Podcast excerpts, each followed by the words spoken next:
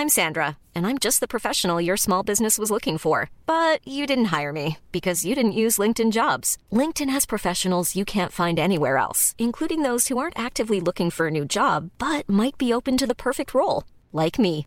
In a given month, over 70% of LinkedIn users don't visit other leading job sites. So if you're not looking on LinkedIn, you'll miss out on great candidates like Sandra. Start hiring professionals like a professional. Post your free job on linkedin.com/people today. When you're ready to pop the question, the last thing you want to do is second guess the ring. At Bluenile.com, you can design a one-of-a-kind ring with the ease and convenience of shopping online. Choose your diamond and setting. When you find the one, you'll get it delivered right to your door. Go to Bluenile.com and use promo code LISTEN to get $50 off your purchase of $500 or more. That's code LISTEN at Bluenile.com for $50 off your purchase. Bluenile.com code LISTEN. Bonjour, c'est Jules Lavie pour Code Source, le podcast d'actualité du Parisien.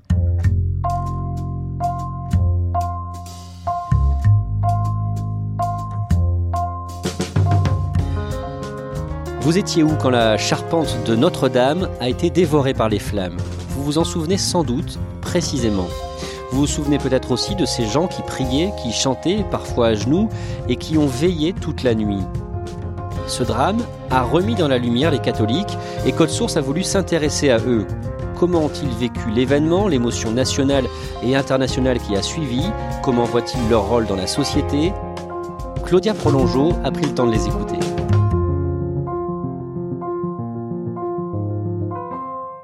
Le 15 avril, comme beaucoup de Parisiens, j'ai passé ma soirée devant Notre-Dame. Un peu après 19h, j'ai appris qu'il y avait un incendie à la cathédrale, alors j'ai décidé de m'y rendre à pied, juste pour voir. Ayant grandi à Paris, elle a toujours fait partie de mon paysage. En remontant la Seine, j'ai vu de plus en plus de personnes se masser sur les ponts pour regarder les flammes qui s'échappaient du toit. Je suis arrivée devant la cathédrale et je me suis retrouvée au milieu d'une foule étrangement silencieuse. Tout le monde était sidéré. Le lendemain, Notre-Dame était sauvée et moi j'ai voulu retourner sur place avec un micro. La foule était toujours là et les hommages aussi nombreux que variés.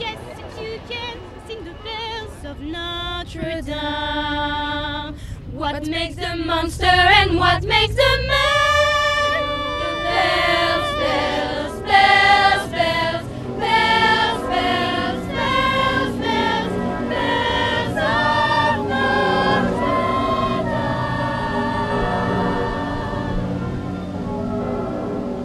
Euh, c'est comme si c'était quelqu'un de, de- de- de proche en fait qui partait. et, Jeanne-Marie, euh, et 31 Je pense ans. qu'il faut déjà accuser le coup et se rendre compte. enfin, le lendemain matin, on se réveille, on se dit c'était un mauvais rêve, c'est pas possible, ça n'a pas pu arriver. Et euh, en fait, donc accepter un petit peu et puis après euh, revenir doucement. euh, mais effectivement, on arrive avec les larmes aux yeux en voyant ça.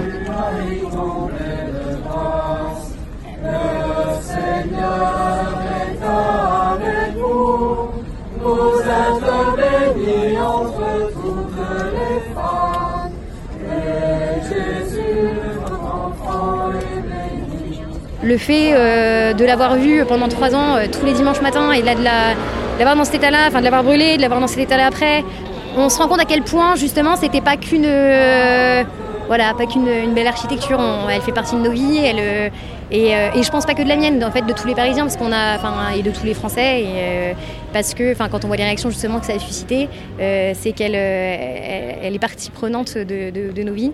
Quand on voit que ça a rapproché les gens, c'est un peu le but en fait d'une église au départ, et bah là, clairement, c'est exactement ce que ça a fait, et, en fait, bah, c'est plein d'espoir parce que bah, on, on va reconstruire, et je sais pas, si ça aura pu servir à ça, au moins, ça, ça, ça sera pas été vain. Les jours qui suivent, on ne parle absolument que de ça. Avec le hashtag tristesse, sont euh, totalement euh, sidérés, bouleversés. Ce sont les mots euh, qui reviennent. S'organise pour rebâtir la cathédrale. Le gouvernement a tenu une Alors je réunion vous dis à la très solennellement ce soir. Cette cathédrale, nous la rebâtirons. Tous ensemble. encore euh, la gorge nouée parce que c'est un c'est un monument extraordinaire bien sûr pour euh, Notre-Dame de. Paris en flammes, c'est quelque chose qui pour nous Français est assez insupportable. Enfin, vous imaginez, c'est c'est c'est vraiment l'image de notre pays, c'est c'est quelque chose qui nous touche au cœur.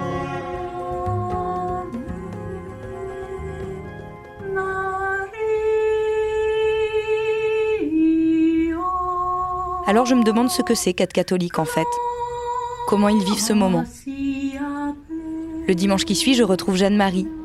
Elle vit à Paris depuis une dizaine d'années, elle est catholique et tous les dimanches, elle vient distribuer de la nourriture pour des SDF avec l'Ordre de Malte. Depuis 1927, cette association religieuse lutte contre l'exclusion et organise des missions d'aide aux migrants, de secourisme et de santé partout en France et à l'étranger.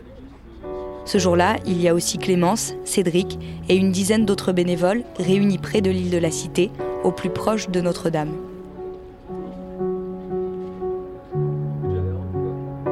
C'est un monde de plus en plus athée et euh, en fait de voir, euh, de voir des gens convaincus de leur foi et, euh, et, et surtout enfin, convaincus assez pour la vivre au jour le jour, ça, pousse, ça pousse certaines perso- personnes à vous poser des questions et pour essayer de comprendre en fait d'où ça vient. Finalement, tous tous- les gens se posent des questions sur le sens de leur vie, sur, tout ce qui se passe après et, nous en fait on, a cette chance en fait d'avoir cette foi qui nous dit un peu justement, qui, nous, explique ça. On, vit dans une société avec euh, une société de consommation qui, euh, nous fait croire qu'en fait, en, enfin en tout cas moi c'est mon avis, qui nous fait croire qu'on a, on va être heureux en fait en, cueillant euh, au fur et à mesure tout ce qui nous plaît, tout ce qui nous intéresse. Et, euh, en fait on se rend compte que bah, ça assouvit pas complètement. euh, que finalement notre âme elle a besoin d'autre chose, elle a besoin d'une, enfin de, quelque chose d'un peu profond, enfin le bonheur qu'on goûte à, s'engager dans quelque chose, la fidélité en fait dans, un engagement va assouvir autrement l'âme. Je suis catholique depuis que je suis petite, donc c'est quelque chose qui me tient à cœur. C'est vraiment euh, une chose que les parents m'ont transmise. Je pense que chacun, euh, chacun euh, a une reconversion intérieure à faire. Jésus t'aime, t'as plus qu'à lui ouvrir ton cœur, mais après c'est pas un message à imposer, c'est juste à, voilà, à leur faire passer, leur dire bah voilà, écoute, Jésus est là, il peut il peut t'apporter tout ce dont tu as besoin La foi, c'est d'abord une conviction personnelle, intime. Moins, dans mon boulot, tout le monde sait que je suis catho, tout le monde sait que je, suis bénévole à l'Ordre de Malte.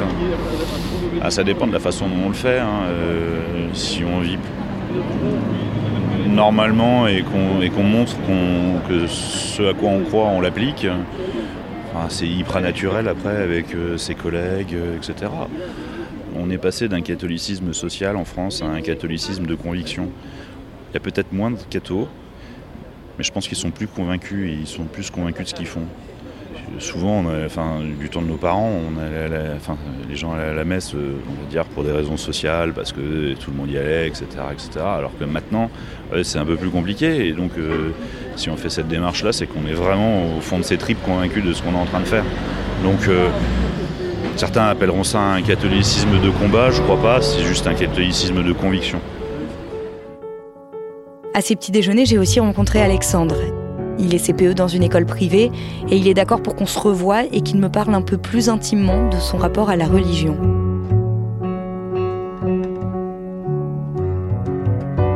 Il m'a donné rendez-vous à la paroisse de l'Assomption, là où il est cet après-midi pour préparer un, camp scout.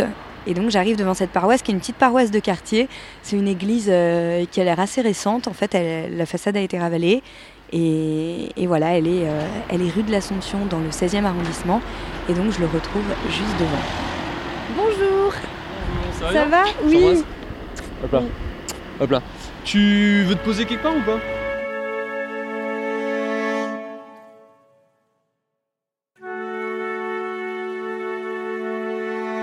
Prie plus souvent Jésus que Dieu le Père, parce que déjà en fait, je pense qu'il il- il se découvre un peu plus tard, Dieu le Père. Enfin, il y, a il des gens qui ont la grâce de, découvrir justement cette relation euh, à la paternité de Dieu euh, peut-être plus tôt. Moi, je sais que c'est depuis 2-3 ans justement que je, me rends compte vraiment que Dieu est aussi Père. Il est pas, c'est pas juste euh, Jésus qui est venu parmi nous. Il y a aussi Dieu qui est Père et qui a cette vraie relation de Père en tant que, que créateur, que, que celui qui donne la, qui donne la loi et qui Jésus, j'ai plus une relation de, de- de frère avec lui, voilà, de, de grand frère quoi, qui, qui- qui me précède un peu dans, dans, dans tout- dans toutes les actions de la vie. Le Saint-Esprit, je le prie très souvent, surtout pour, euh, pour lui demander conseil. On dit que c'est euh, le Saint-Esprit, c'est l'esprit de consolation, l'esprit de conseil. Et donc, euh, très très souvent dans mes journées, euh, je, connais une petite prière à l'Esprit Saint euh, pour lui demander de m'éclairer, de, de me dire ce que je dois faire dans telle situation. Vous, vous l'imaginez comment Jésus physiquement à quoi il ressemble? Alors physiquement, bah là c'est pas mal basé c'est bien sûr sur toutes les représentations qu'ont fait les artistes. Il avait vraiment la taille parfaite. Il avait vraiment le. Alors je saurais pas vous dire exactement, mais je dirais. euh, ça doit être sûrement ma taille, ça doit être 1m78 je pense. il paraît qu'il avait une, une musculature vraiment parfaite. Vraiment de, de l'homme parfait avec des, les proportions. euh, des- Il était beau. Il était hyper beau. Pareil, et c'était vraiment. euh, Enfin, c'est pas, pour- pas pour rien que dans, dans la Bible et, et- et l'Évangile, on dit que c'était le plus beau des enfants des hommes. Il était. euh, et je pense qu'il devait, il devait pas mal euh, capter les cœurs, quoi. Quand on le voyait, je pense qu'on restait pas indifférent. Et Dieu, alors, il est comment? Et Dieu, alors bah, en fait, Dieu à la base, il est, il est pas, il est pas corporel. Donc. Mais vous imaginez quelqu'un quand même, non? Ouais, j'essaie de l'imaginer. Ouais, quand on me dit Dieu le Père, bah, justement, moi j'imagine un petit peu euh, le vieillard à barbe blanche, même si je sais que c'est- pas ça. Euh, je me, ça, ça- ça m'aide en tout cas, à- à- enfin quand on doit, quand on doit fixer son, son esprit sur Dieu le Père.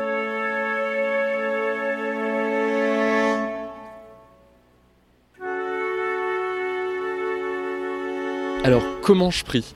Pour vous dire, en général, moi, dès que je me lève, euh, je me mets à genoux, euh, je me mets à genoux au pied de mon lit, et puis euh, il y a souvent soit un crucifix, soit une image euh, de la Sainte Vierge ou quelque chose comme ça.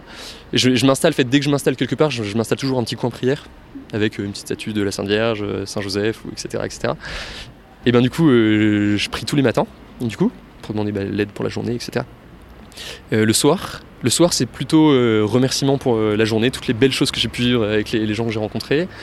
Je remercie pour le bien que j'ai pu faire parce que bah, c'est Dieu qui passe en nous. Je dis bah, merci pour ce que tu as pu faire passer par moi.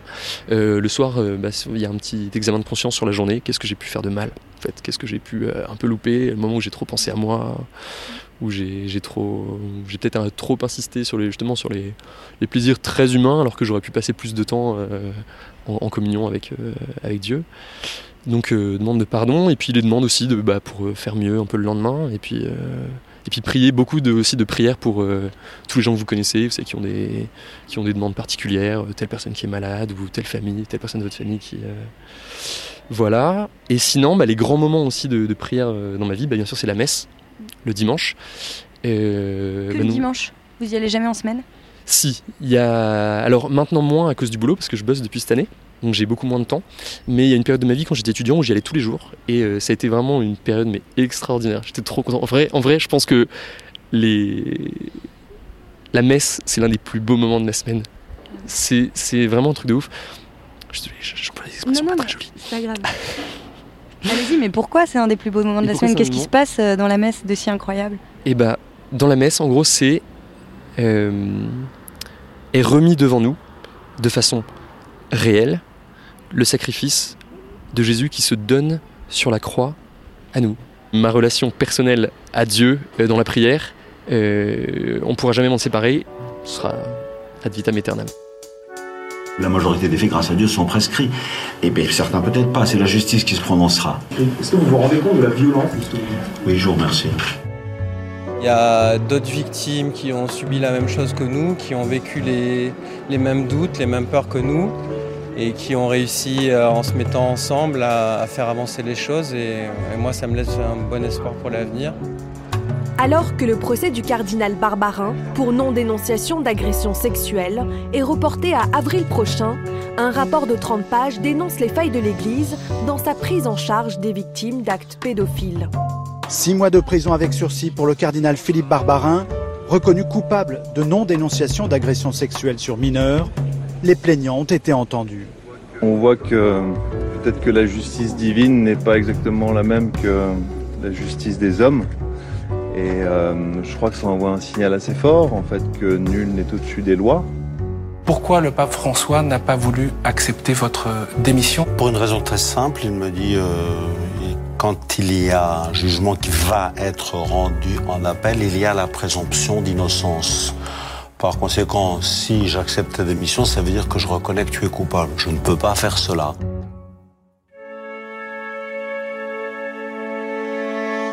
Il me restait une interrogation. Comment Alexandre et les autres faisaient-ils face aux affaires de pédophilie qui touchent l'Église? L'Église va être constituée de gens, mais, mais clairement qui peuvent, qui peuvent faire des erreurs. Enfin, on est tous humains, on est tous. euh, Et on, on, on se dit pas, on est catho, donc on est parfait. Clairement non. Euh, certaines personnes aussi vous disent, ah, c'est bon, euh, vous donnez à la quête et après vous pensez que vous pouvez faire n'importe quoi. Non, clairement, euh, c'est une philosophie euh, de vie. Il y a des prêtres catholiques qui font des actes qui sont, euh, qui sont irrecevables, enfin qui sont horribles, mais ça n'empêche pas que, euh, que de toute façon, c'est pas du tout le message du Christ. Peut-être rentrer dans des trucs un peu techniques, mais en gros, ce qu'on appelle l'Église, en fait, c'est le, corps du Christ et dont on est tous membres, en fait. Et quand on est tous euh, partis d'un même corps, si quelqu'un s'élève, il élève les autres. Si quelqu'un euh, chute, bah, il, fait chuter en, partie les autres. On a tous un impact sur les gens qui sont autour de nous. Mais en fait, quelqu'un qui, prêche le fait de vouloir atteindre euh, Dieu et une certaine perfection, parce que Dieu nous dit bah, soyez parfaits comme je suis parfait, bah, il faut que sa vie soit en adéquation avec ce qu'il dit.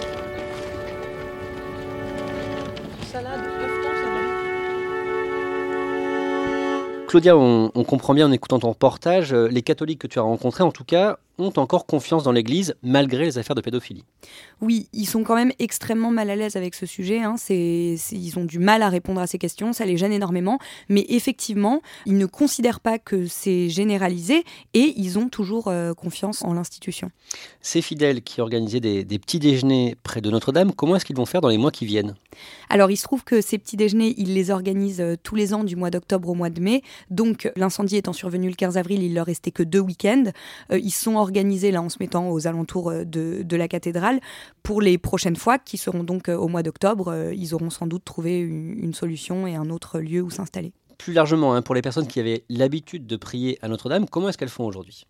Alors, à Notre-Dame, il y avait euh, à peu près 400 fidèles, mais c'est pas des fidèles comme dans les autres églises, c'est-à-dire qu'ils sont pas organisés en paroisse, qu'il n'y a pas euh, de catéchisme, qu'il n'y a pas vraiment de une communauté euh, qui se réunit régulièrement. En revanche, il y a quand même des gens qui y vont, et eux, ils y vont tout simplement dans les églises alentours. Merci Claudia Prolongeau. Reportage signé Claudia Prolongeau. Code Source est le podcast d'actualité du Parisien, production et montage Jeanne Boisec, réalisation et mixage Jules Cro. Vous pouvez vous abonner gratuitement bien sûr sur votre application préférée et si vous appréciez Code Source, n'hésitez pas à nous le dire en laissant des commentaires et des petites étoiles sur Apple Podcast. Pour suivre l'actualité en direct, rendez-vous sur leparisien.fr.